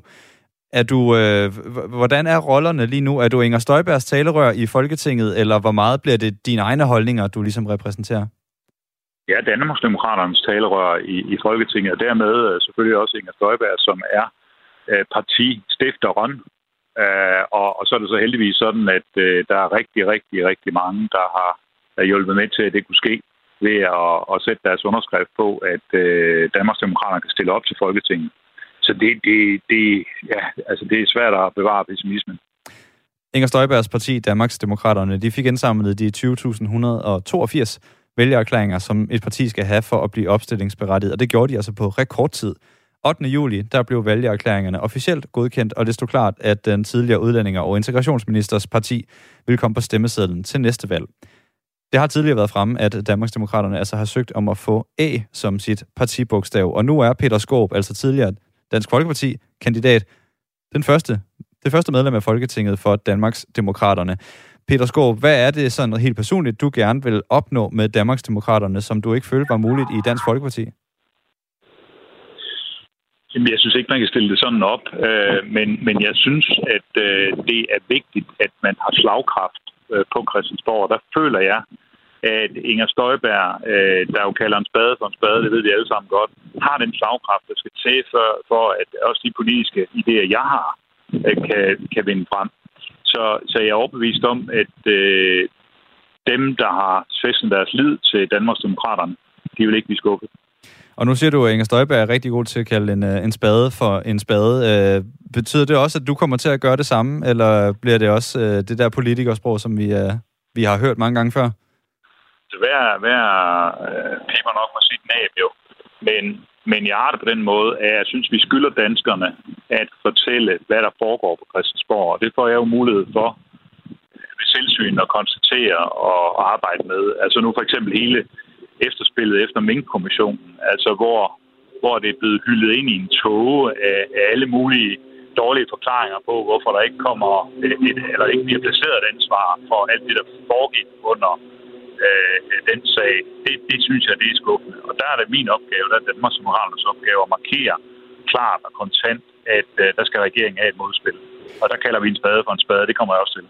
Jeg vil gerne lige vende tilbage til det her, vi talte om før med, at det mandat, du har taget med, det har du så taget med fra Dansk Folkeparti. Og nu siger du, at du vil stadig repræsentere de vælgere, der har stemt på dig. Der er jo nok også nogen, der har, har stemt på dansk, ideen om, om Dansk Folkeparti. Der sidder jo nok nogle vælgere, øh, som har sat sit øh, kryds i, øh, i din boks, som måske ikke nødvendigvis er kæmpe fan af, at du skifter øh, holdtrøje nu. Hvad vil du sige til dem? Jeg vil sige, jeg synes... Jeg føler et ansvar over for de vælgere, som har stemt på mig øh, personligt, og dem vil jeg fortsat repræsentere på Christiansborg. Og så vil jeg jo ikke sige, at Inger Støjberg og Danmarksdemokraterne er en, en fantastisk mulighed for, at de holdninger, som også jeg repræsenterer, de vinder gehør. Fordi lige præcis Inger Støjberg er jo god til at sætte øh, nogle af de ting, som jeg kæmper med øh, på dagsordenen, udlændingepolitikken og retspolitikken. Øh, det er helt afgørende for, at øh, man kan opnå politisk indflydelse på Christiansborg. Man kan sætte tingene på dagsordenen, og det kan hun. Og de her holdninger, dem har du jo ytret med dit Dansk Folkeparti-næb for at blive i den lingo. Nu er du ikke Dansk Folkeparti længere. Der er vel på en eller anden måde nogle ændringer i den politik, du så gerne vil føre, nu hvor du ikke er i Dansk Folkeparti længere. Så der er vel også nogle ting, som vælgerne har stemt på, som de ikke får med dig? Altså lige nu, der handler det om de politiske programpunkter, som, som vi bliver præsenteret for af regeringen. Altså, vi vil møde op til forhandlinger, vi vil deltage i folketingssalen, og så vil vi tage bestik af det selvfølgelig i Danmarksdemokraterne. Selvfølgelig så, så er Dansk Folkeparti og, og Danmarksdemokraterne ikke det samme, men øh, vi får en mulighed for øh, med Danmarksdemokraterne at, at få øh, politisk indflydelse på øh, Christiansborg på en, en fantastisk god måde, og det er overbevist om, det kommer til at ske. Nu er vi nok øh, ved at træde ind i en, øh, en fremtid, hvor der snart er et øh, valg. Måske den, øh, i efteråret, og måske i hvert fald senest øh, næste sommer. Hvem skal være statsminister? Det er et rigtig godt spørgsmål. Det skal være en borgerlig statsminister. Og så har vi jo så to, øh, sandsynligvis to, der vil kæmpe om det, og, og måske skulle de sætte sig ned og finde ud af, hvem det skal være. Men, Men en borgerlig statsminister, det skal det være. Så umiddelbart så øh, vil I kunne stemme på, eller sætte jeres øh, lid til begge to? Altså øh, Venstre og Konservativ? Pape og ja, Ellemann? Ja, de skal sætte sig ned og finde ud af det. Og så, øh, så skal vi nok øh, sørge for at øh, gøre vores til, at der kommer en, en borgerlig statsminister. Og det tror jeg også, der er nogle muligheder for, øh, fordi jeg tror, vi kan få nogle vælgere i tale øh, på valgdagen. Så lyder det altså fra Peter Skaarup, nyt folketingsmedlem for Danmarksdemokraterne.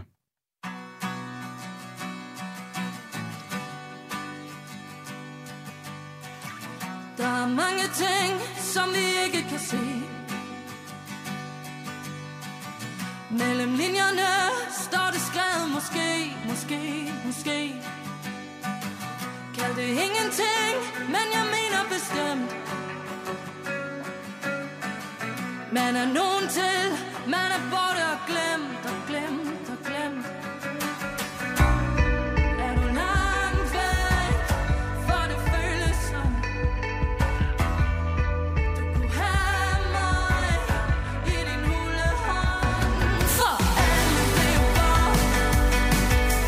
Alle blev bort, vel noget for nogen. Alle blev bort. Alle blev bort, der elsker nogen. Alle blev bort. Alle blev bort, vel noget for nogen. Alle blev bort. Alle blev bort, vel noget for nogen. Der er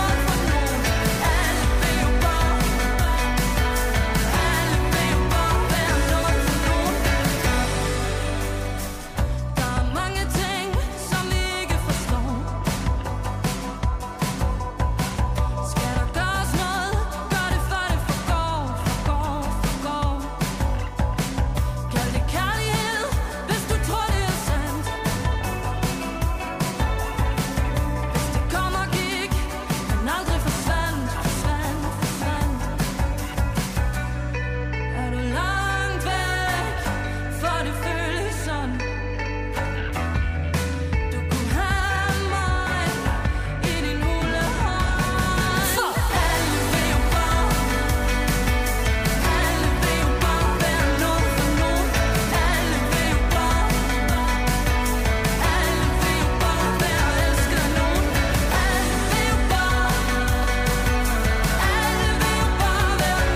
nogen.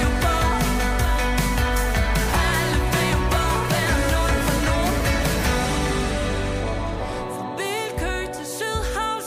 til Sydhavsø. Går vi rundt i cirkler og er bange for at dø. Modstand mod modstand, sikke en skam. Fra vanvid til iskoldt vand. Går vi rundt og råber ind i hovedet på hinanden. Stemme mod stemme, der siger det samme, samme, samme, samme, samme, samme, samme, samme, samme, samme, samme, samme. For alle blev bort. Alle blev bort, vel noget for nogen.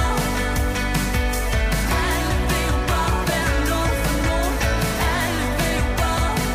Alle blev bort. Alle blev bort, vel noget for nogen.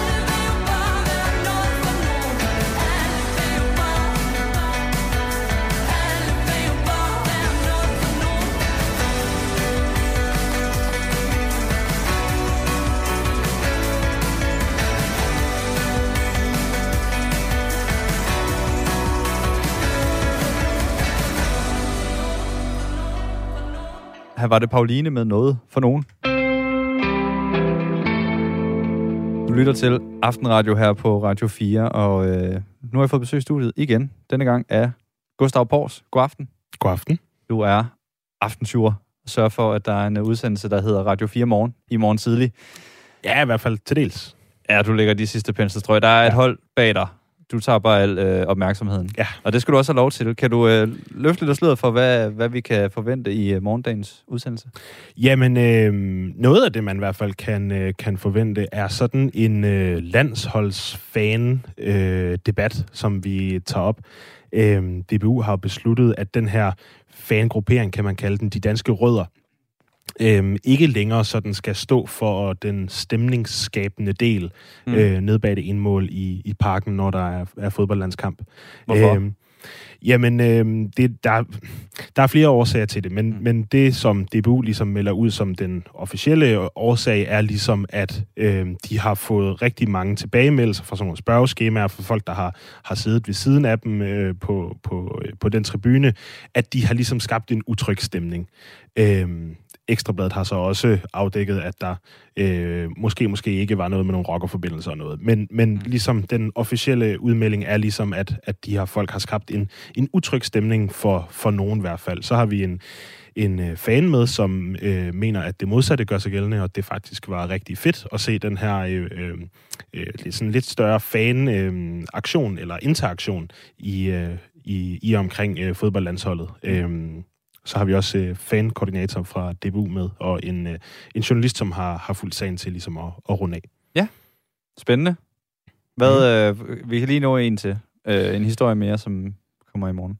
Ja, og der, øh, der skal det handle om, øh, om Nye Borgerlige, og om man, når man stiller op for Nye Borgerlige, også må undervise i den danske folkeskole. En, en debat, der har kørt sådan på, på de sociale medier i løbet af ugen, og øh, i morgen har vi øh, Lars Boje Mathisen med, som faktisk også er øh, uddannet øh, skolelærer og har undervist i, øh, i folkeskolen, mens han også har været kandidat for øh, Nye Borgerlige. Så ham har vi med til øh, og, og stiller sådan set det, det åbne spørgsmål om, om man godt kan være kandidat til eksempelvis Folketinget for, for mm. et parti som Nye Borgerlige, samtidig med, at man underviser i den, øh, den danske folkeskole. Ja. Altså to af de historier, vi kan se frem til i morgendagens udgave af Radio fire Morgen, fra halv syv til klokken ni i morgen tidlig. Tak fordi du kom forbi. Selv tak. Gustav Pors, altså aftensyver her på Radio fire. Skal vi have aktiv dødshjælp i Danmark, og synes du, det skal være gratis at køre over Storebæltsbroen? Kom med din mening og din erfaring. Du kan være med på telefon og sms, når vi hver dag debatterer et aktuelt emne i Ring til Radio fire. Jeg bliver en lille smule provokeret af de der folk, der siger, at man kun kan sidde i Folketinget, hvis man er mellem femogtyve og femogtres. En øh, sidste bemærkning fra dig, Linda. Jeg er blevet klogere på de mange vinkler, der er kommet. Lyt med alle hverdage fra ni til ti. Jeg synes, det er alle tiders idé. Radio fire taler med Danmark.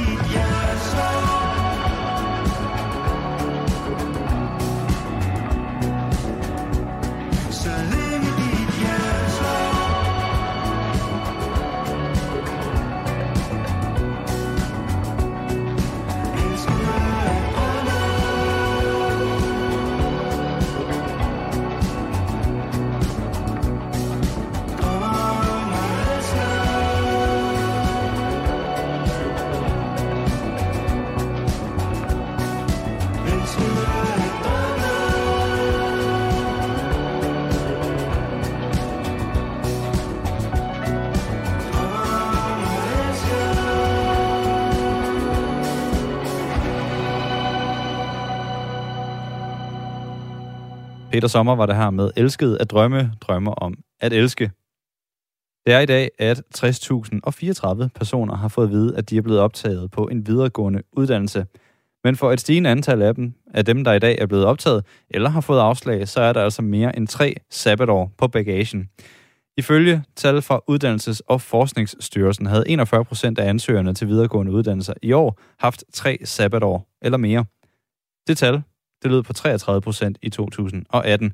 Og tre år, det er altså alt for længe, det mener cheføkonom og vicedirektør i CEPOS, Mads Lundby Hansen. Det er meget, meget lang tid. Meget, meget lang betingelsestid. Det er jo sådan i øjeblikket, at der går vi hårdt til de ældre. Pensionsalderen, den øges. Efterlønsalderen, den øges. For at seniorerne skal arbejde effektivt så lang tid som muligt. Men jeg synes, når vi kigger på de unge, så synes jeg, at der er en diskrepans. Fordi hvis man kigger på de unge femogtyve til fireogtredive-årige, så ligger deres beskæftigelsesgrad ret lavt. Den ligger kun nummer seksogtyve ud af otteogtredive O E C D-lande. Generelt ligger vi meget højt på beskæftigelsesgraden. Men lige præcis omkring de unge mellem femogtyve og fireogtredive, der ligger vi øh, tæt på bunden.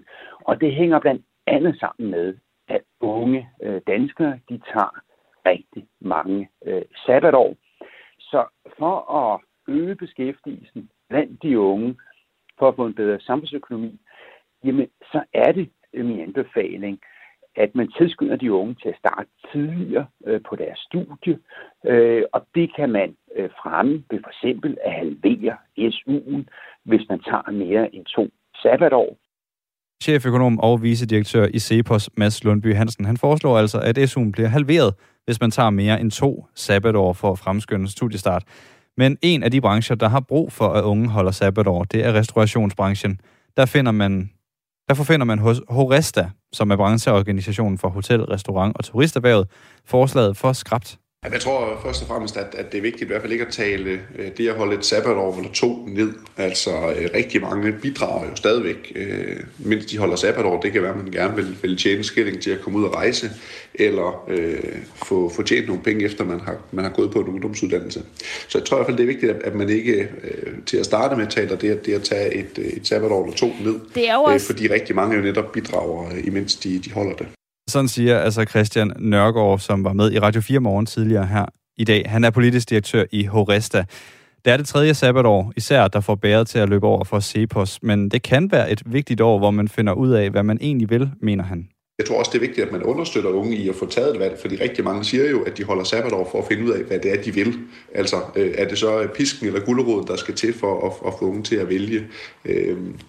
Vi oplever i hvert fald, at vi får vist en branche frem, øh, og at rigtig mange efter de holder sabbatår, øh, får stiftet bekendtskab enten med vores branche, eller de er vikar på en folkeskole, eller det kan være noget andet, at det så, så hjælper dem i deres uddannelsesvalg, og det tror jeg ikke, man skal forklejne i, i den her debat.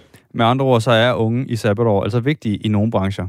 Jamen, det er vigtigt i hele turismesektoren. Det er uanset, at vi taler hoteller, restauranter og forlystelsesparker. Altså, så mangler vi lige nu rigtig meget både faglært og, og ufaglært arbejdskraft. Øh, faktisk så meget, at der er, der er virksomheder, der, der er rigtig mange virksomheder, der siger nej til omsætning, og nogen faktisk indfører øh, lukkedage, fordi at, at de ikke har medarbejdere nok. Øh, uden, øh, eller med færre, der, der så holder sabbatår, dermed mindre arbejdskraft, jamen så er det klart, øh, så vil det her betyde mistet øh, omsætning øh, for mine medlemmer.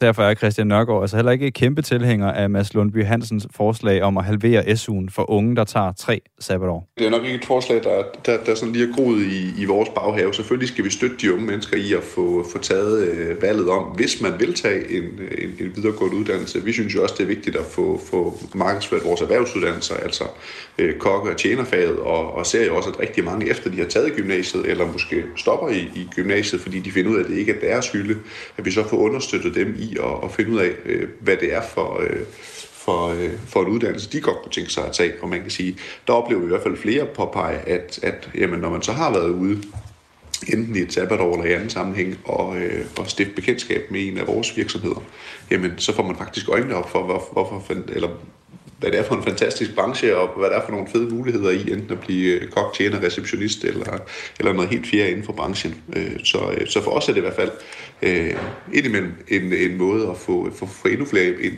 øh, i, i faget på. Unge med sabbatår og mange af dem, det giver ikke bare hjælp, men også en værdi, som ikke kan måles. Det mener Lise Frederiksen, som er restauratør og ejer af Café Kedens i Ribe. Ja, nu skal så mange af de unge, jeg har til at arbejde her, de har arbejdet, mens de gik i folkeskole, gymnasium, handelsskole. Så det er nogle unge mennesker, jeg har set vokse og blive ansvarlige unge mennesker i den tid. Og der har jeg nyt at se, at de har været her et sabbatår eller to, hvor, øh, hvor motiveret de har været til også at spare op til deres studie, til en rejse, til en højskole. Og de er jo nogle fantastisk energiske unge mennesker at være sammen med. Ifølge tal fra Danmarks Statistik fra to tusind og nitten, som er de nyeste og retvisende tal, er aldersfordelingen i hotel- og restauranterhvervet tungest blandt aldersgruppen tyve til fireogtyve-årige. Hvor over otteogtyve tusind i to tusind og nitten arbejdede på enten hotel eller i restaurant.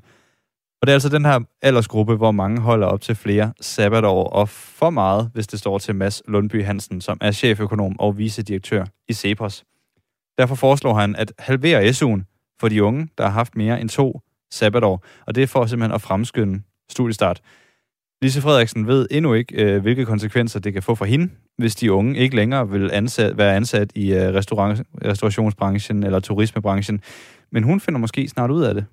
Jamen, det skal jeg jo så prøve at se fra nu af. Nu har jeg ansat flere faglært, mere faglært personale fra første september.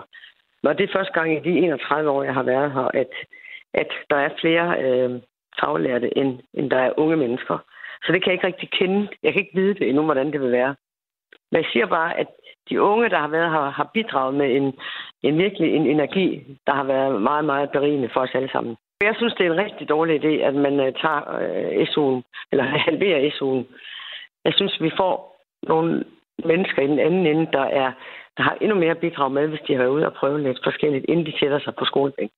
Selvom et af argumenterne for at ansætte ufaglærte unge, det er lønnen, så er faktisk lige præcis det ikke et særligt stort argument og en særlig stor faktor hos Lise Frederiksen. Altså jeg kan jo sige, at vi har allerede øh, de sidste to år betalt meget mere i timen for at få ansatte her i Ribe.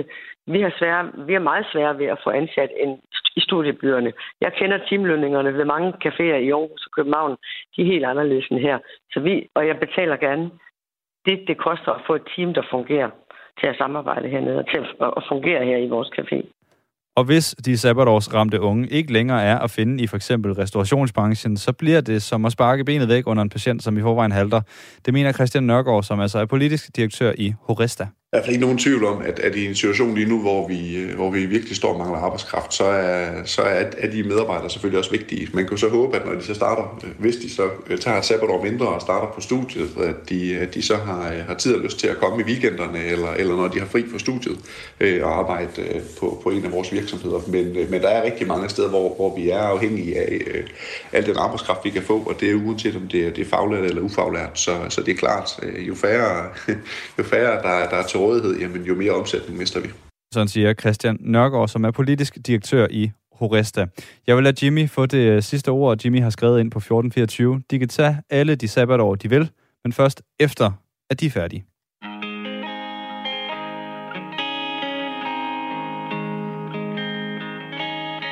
I never came to the beach, or stood by the ocean. I never sat by the shore, under the sun with my feet in the sand. But you brought me here, and I'm happy that you did. 'Cause now I'm as free as birds catching the wind. I always thought I would sing, so I never swam.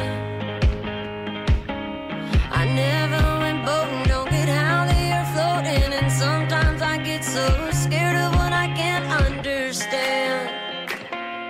But here I am, next to you. The sky is more blue in Malibu.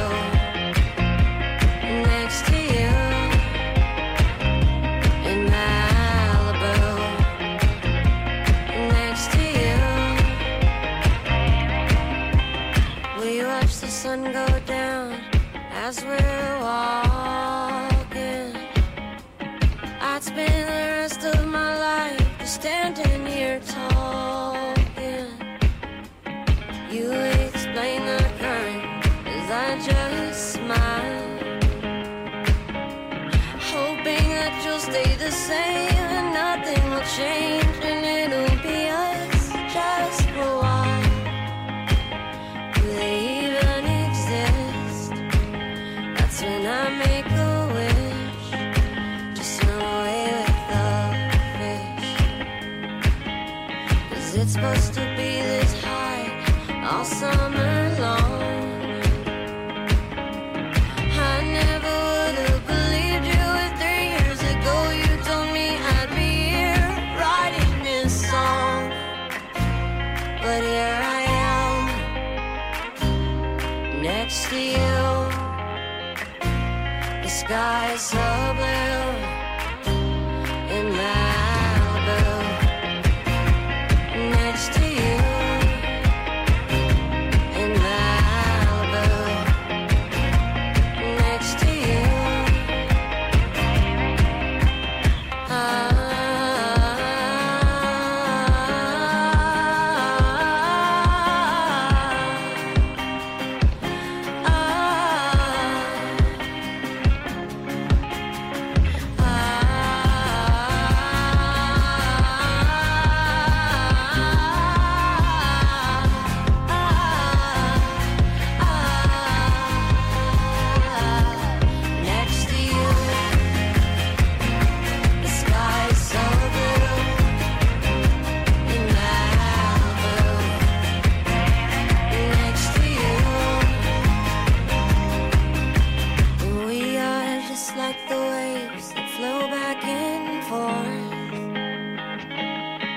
Sometimes I feel like I'm drowning and you're there to save me, and I wanna thank you with all of my heart. It's a brand new start, a dream come true in Malibu. Miley Cyrus var det her med nummeret Malibu. Aftenradio er færdig for i aften. Vi er tilbage igen i morgen. Nu er der nyheder med Mathias Bunde her på Radio fire. Klokken er blevet ni.